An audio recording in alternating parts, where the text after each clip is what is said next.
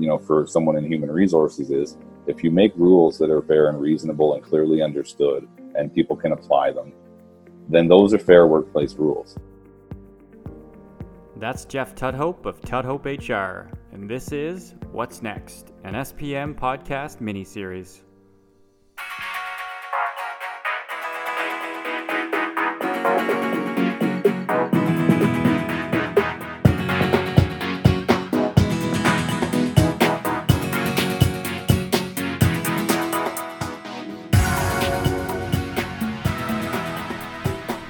Welcome to What's Next, a mini series within the SPM podcast platform focused on helping employers and employees navigate the reopening of the economy from the COVID 19 shutdown. We've interviewed a cross section of professionals to help provide insights and ideas and inspiration, all with an eye to smoothing out the inevitable bumps in the road we're all going to face to figure out what our new business reality will look like. Each podcast is informal, about 20 to 25 minutes long, and hopefully chock full of nuggets of wisdom that are practical and easy to navigate.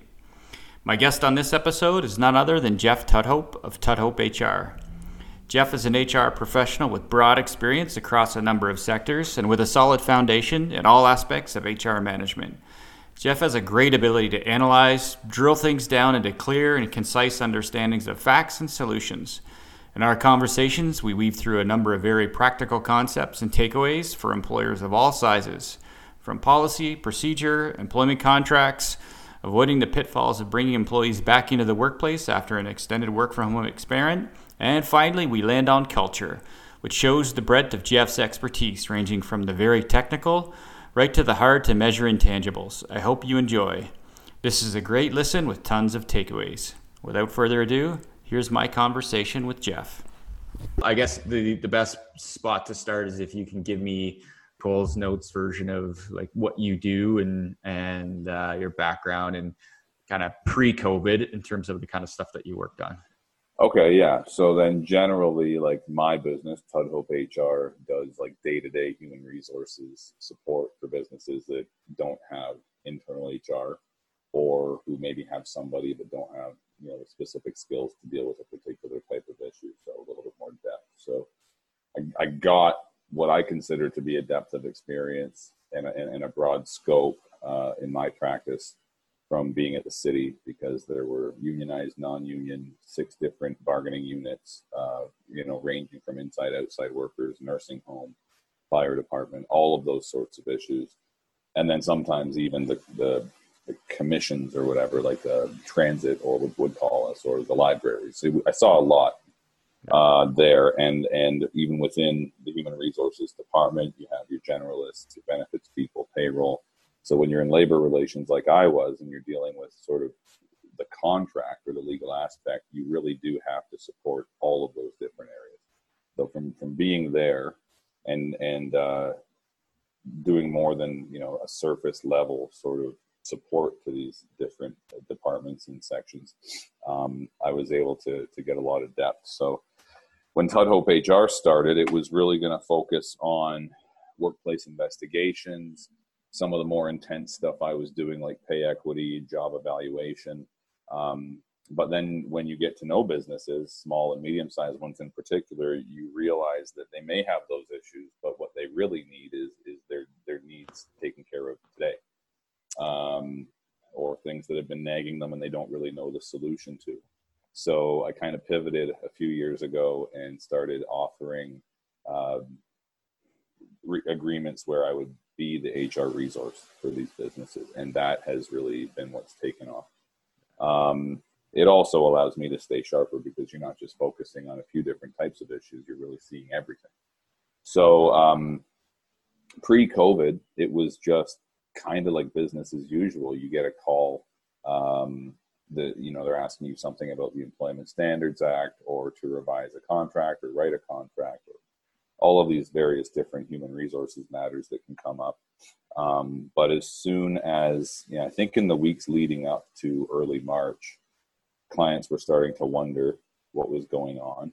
Um, we didn't even really know how bad it was going to be in North America or what the governments were going to do.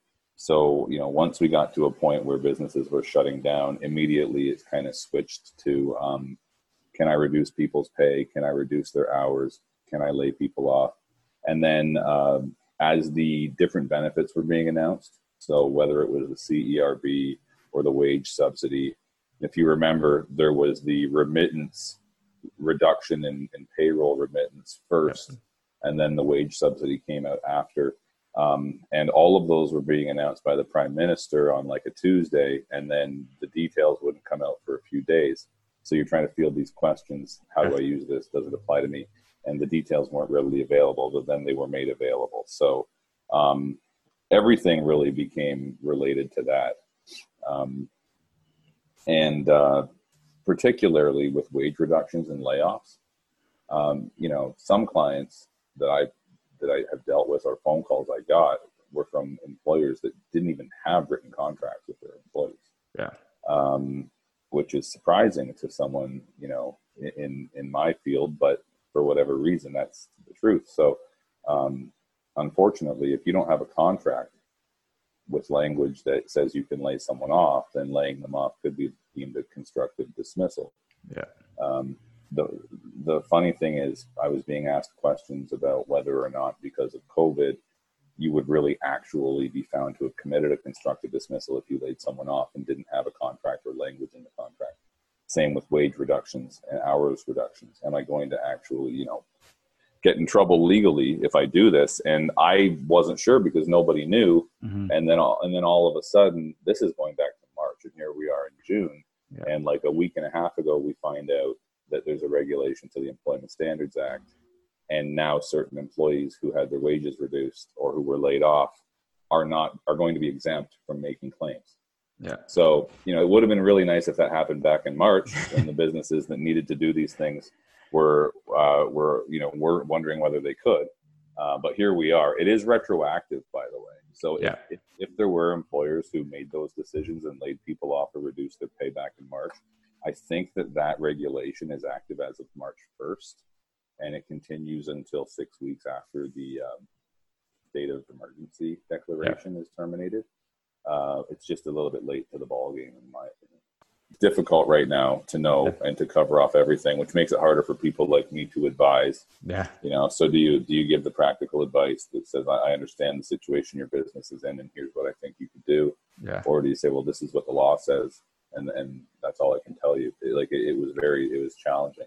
Yeah. Um, Before we get into maybe the COVID stuff, talk about like the importance of because that probably highlights a lot of this, right? If you had an employment contract in place prior to COVID, mm-hmm. um, you probably, if it's done properly, were in better position than someone who doesn't, right? So talk about the importance well, yeah. So if you're non-unionized, then the Employment Standards Act governs your employment relationship with employees. So that sets minimum standards. Um, so typically, where a contract is silent, you would go to the legislation. So you could go to the terms of the Employment Standards Act. So um, you know, my understanding is that most situations in which a person's working for someone under a verbal agreement, they're being paid in accordance, uh, other than their wage, they're being paid in accordance with the Employment Standards Act. Um, the problem is it doesn't cover off everything. So um, we talked about layoffs. If, if you want to lay somebody off, you actually need to specifically give yourself that right, and they need to agree to it in the employment contract. Um, also, um, termination language. So if you were to terminate somebody's employment, there are minimum standards that you have to comply with around termination pay. Um, but you mentioned common law a minute ago. So there are other potential costs or damages that can be awarded um, based on a person's age or, or their length, well, length of employment, um, their likelihood of finding other work, and, and, and, things like that. So you can write into an employment contract restrictions that would prevent somebody from being entitled to any common law damages um, and only to the minimum set out in the Employment Standards Act. If you don't have a contract, you don't have that agreement, and you basically are exposing yourself to additional liability. Mm-hmm. Um, also, I think that from a employment security of employment perspective, most employees would prefer to have an employment contract with their employer. Um, it sets out the expectations that both parties have and what the obligations are uh, around employment. Um, you know, if somebody says they want an additional week vacation and it's agreed to, and you don't have an employment contract, and then the manager that agreed to that leaves, how how who's it up to, right? Yep. Where's the where's the record of that agreement? So, um, I guess just from a risk perspective and to limit exposure to litigation, it, it's a good practice to always have a written employment contract, and it's not a difficult thing to do. Once you establish one, you can amend it to um, to whatever the you know terminology is or the terms are of uh, of any other employee that you hire. Would it like the employment contract would supersede any employer policies, correct? Like if employer had a handbook that had vacation policy and overtime policy and those kind of things, if the employee had a if the employee's contract mm-hmm. is deviates from that the contract mm-hmm. rules, correct? provided that the contract complies with the law, then yeah, yeah the terms of the yeah. contract would supersede an, yeah. an employee or a company policy. But those things should never. I mean, it's really important to make sure those things aren't inconsistent because it can lead to confusion. Yeah, um, I'm, I'm sure you see tons of that in small business. Well, depending on the size of the business and the type of work people do, it can be multiple things. It can be employment contracts, collective agreements, um, so what those are kind of the same thing depending on the context, right? Union or non-union. But the the contract can conflict with policies that are rolled out. Mm-hmm. And then when the government rolls out regulations, um, they can change the way that those policies should be written. And those things aren't always amended in time. Yeah. Um, so you can have people who are following an old version of, you know, a government regulation um, maybe because they haven't been trained on the new one, their employer didn't know about the new one. Uh, they just like the old one and they don't think anybody's ever going to check. Yeah.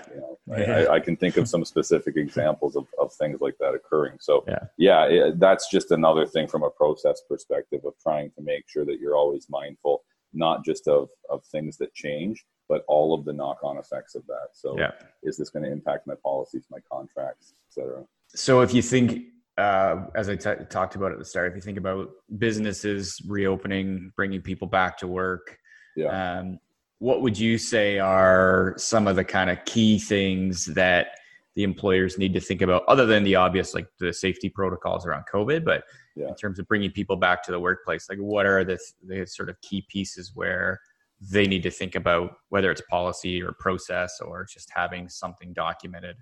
Well, documentation is important because most of the people who are coming back to work who haven't been at work are going to be having to do things they didn't have to do before, whether it's not touching certain things, wearing PPE, you know, dealing with customers in a certain way, um, dealing with their coworkers in a certain way. Uh, there, there are going to be we'll, just call them rules, protocols, whatever, new procedures. So um, some of those are handed down provincially or from health units, but others are specific to the work that people are doing. So it's up to the employers to make sure that they're kind of implementing these guidelines properly. But however they choose to do that, you need to make sure that the employees are aware. Um, so the best way to do that is just to clearly communicate it. Um, whether it should be in a written policy, probably email things to people, make sure that they're reviewing stuff. Um, one thing would be to maybe do like a mock interaction with a customer or a mock you know procedure that might be a common thing so that people say like this is what it looks like this is you know how mm-hmm. you're supposed to do it i bought i bought fish at loblaws yesterday and i had to stand like four feet away from the glass display where the where the, where the fish was on the other side and i kind of said what i wanted and then they put the the wrapped up fish on a tray to the side which i then you know retrieved it from yeah. um so that seems like it's a simple thing, but somebody had to come up with that process and tell the staff this is how you're going to do it. Um, so it's only fair to employees that you um, that you communicate what those expectations are. The fact is, people want to know that they're coming back to a safe workplace. They're probably thinking about safety more than they ever did before COVID. Yeah. Um, so it's managers and supervisors who are making these rules, and typically the managers and supervisors even in smaller businesses, aren't the ones on the front lines. You want to say front line. Um, but they are the ones making the rules. So you need to show that you're really considering the best interests of the people who these protocols are applying to, making sure they understand what they are, listening to their feedback because they might be seeing the strengths and weaknesses of these procedures and have good recommendations. Um, so it's really just, you know, be patient with it. Don't look at it as, okay, we're going back let's get it done as quickly as possible. Mm-hmm. That's part of it. Um, but thinking it through a little bit. And uh, as it as it relates to PPE, you know, it depends. I've, you, you, see people, if you go into stores, employees, some people wearing masks, some people not yeah. wearing masks. It's all over the map. Uh, yeah, and and I mean that's like I mean the employees too, though, right? Yep. Like some yeah. some employees are, some aren't. So I imagine it's optional, but in, unless you're in certain fields, um, I think it should be optional. I think if somebody feels more comfortable coming to work wearing a mask, um, then they should be allowed to. And um, you know, realistically, if an employer can provide the PPE, even if it's optional, I think it just goes a long way to show employees that you're really thinking about their best interest. Now, would they would it be the onus on the employer to have the employee like if they have specific protocol to sign off on that they have read and reviewed, or is it enough that they just here's the process that we're yes. following? Sign off is not like a requirement, but yeah. it, it, allows you to show yeah. that this person agreed yeah. to whatever policy you put in front of them. However, you could still argue that they didn't understand it, that they were in a hurry and their supervisor said sign this and they signed it. So it, it, goes a certain way, but it, it's not the be all and end all of proving that the person knew and didn't comply if that's an issue. I think more importantly than than having a sign off, which I'm not saying don't do, um, is having your supervisors and managers be prepared to have conversations with people. Like reasonable fair conversations that aren't accusatory or um, you know aggressive in any way but just reminders of, of what the processes are and why. Yeah. You know, we we know just from probably talking to people we know that as individuals everybody is taking this to a different kind of level of, of severity, right? Some people think it's overblown. Some people yeah. think it's like the worst thing in the world. So employees may have those perspectives.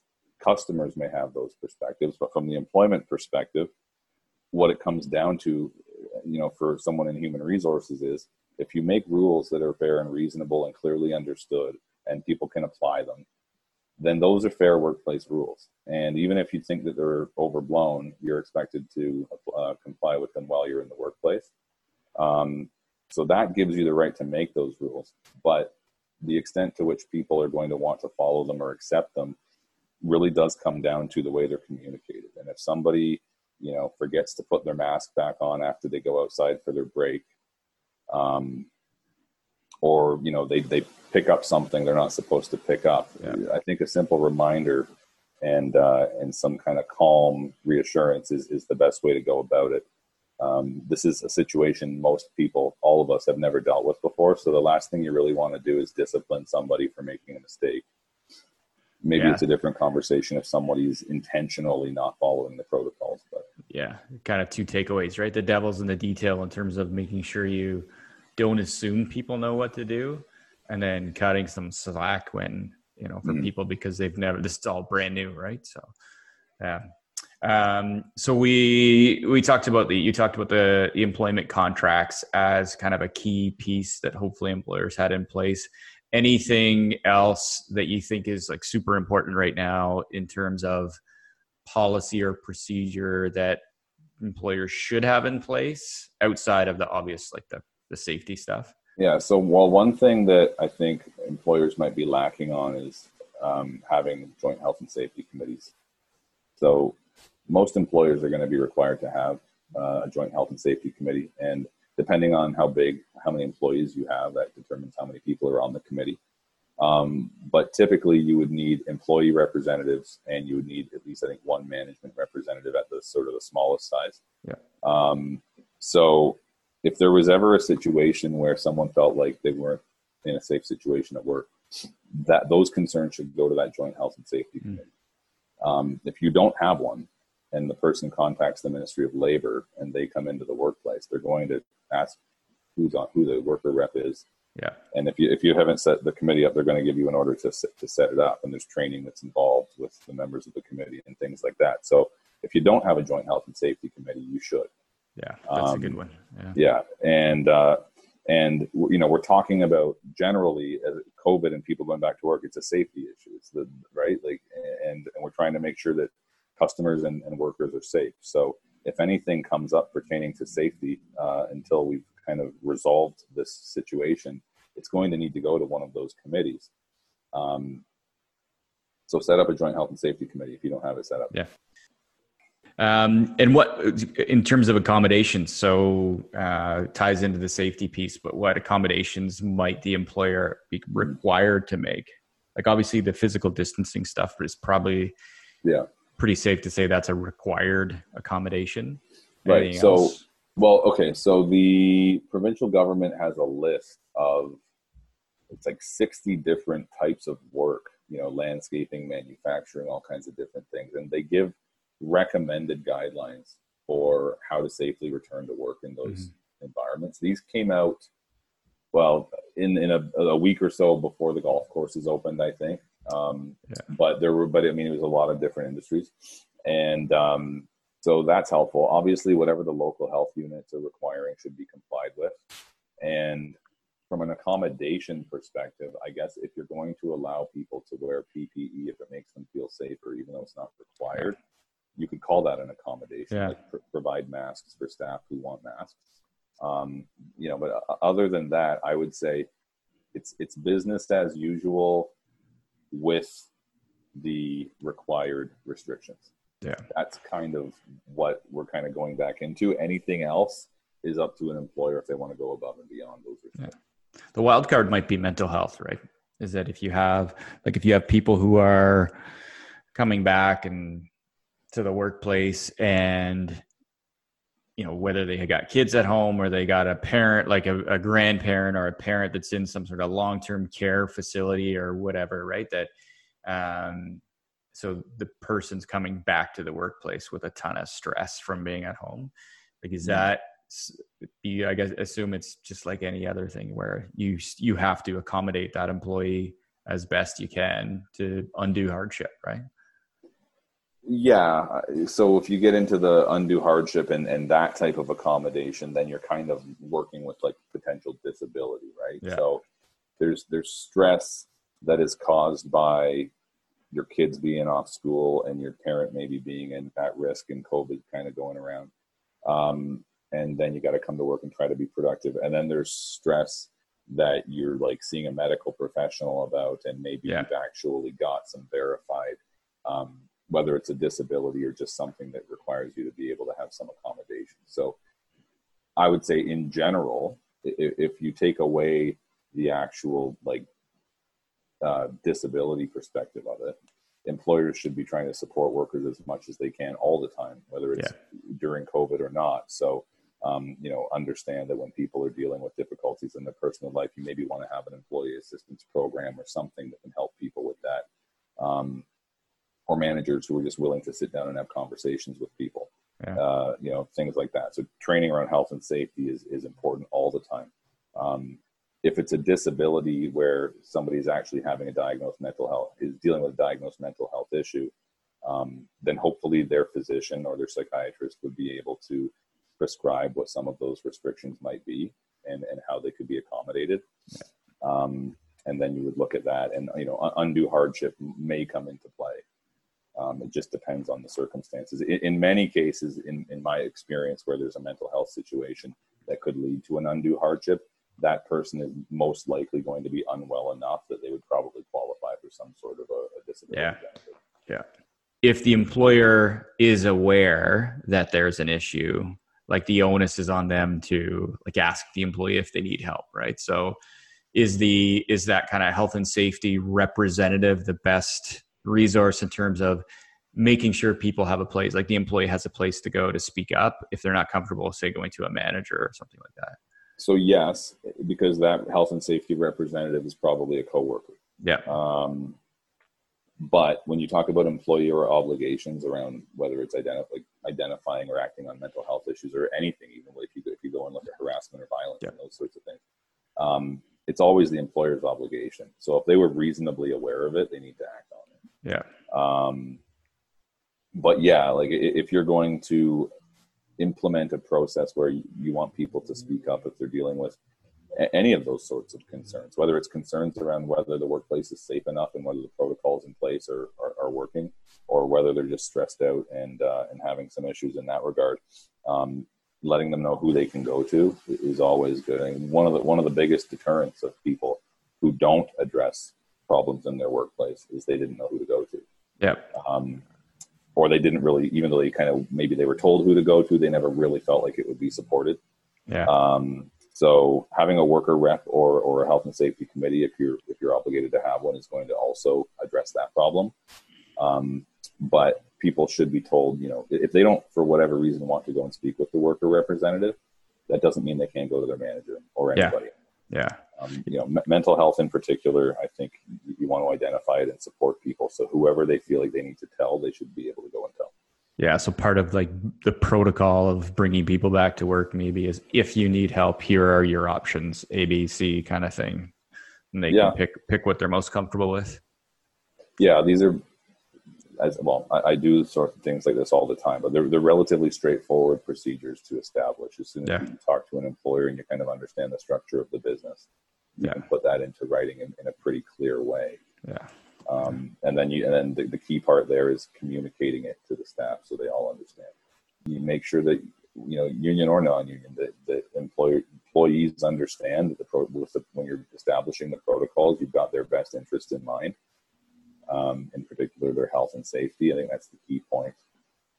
The companies that are that actually care about their employees that do a pretty good job of kind of cult the culture stuff, maybe the softer stuff. Mm-hmm. Um, you know, I, I think they get rewarded during this time because when people get booted out and they're all working at home, they're more likely to chip in and and like stay productive yeah. uh, and do what they need to do. Whereas, you know, the companies that that don't that have like crummy culture and you know the employees aren't treated fair or or it's like unequal across the board. It's not that different if you look at this culture thing from uh, the work from home. Like yeah. nobody would try it because they didn't know if it would work and they didn't want to take the chance. Yeah. Then they had to have people work from home. And yeah, sure, some employers, um, whereas we're hearing about Facebook keeping 30% of their staff working from home. Yeah. So it's different, but a lot of these companies would have never tried it. Yeah. And they probably had employees clamoring for it. That goes to the culture thing where if you build the culture, it will pay dividends in the long run. 100%. But it yeah. takes time and effort and doing things that you don't see a direct correlation to sales or profit. Yeah. So, and it, it just looks like an expense because it's time. Yeah. Um, and so they don't try it and then they never realize the benefits on the other end.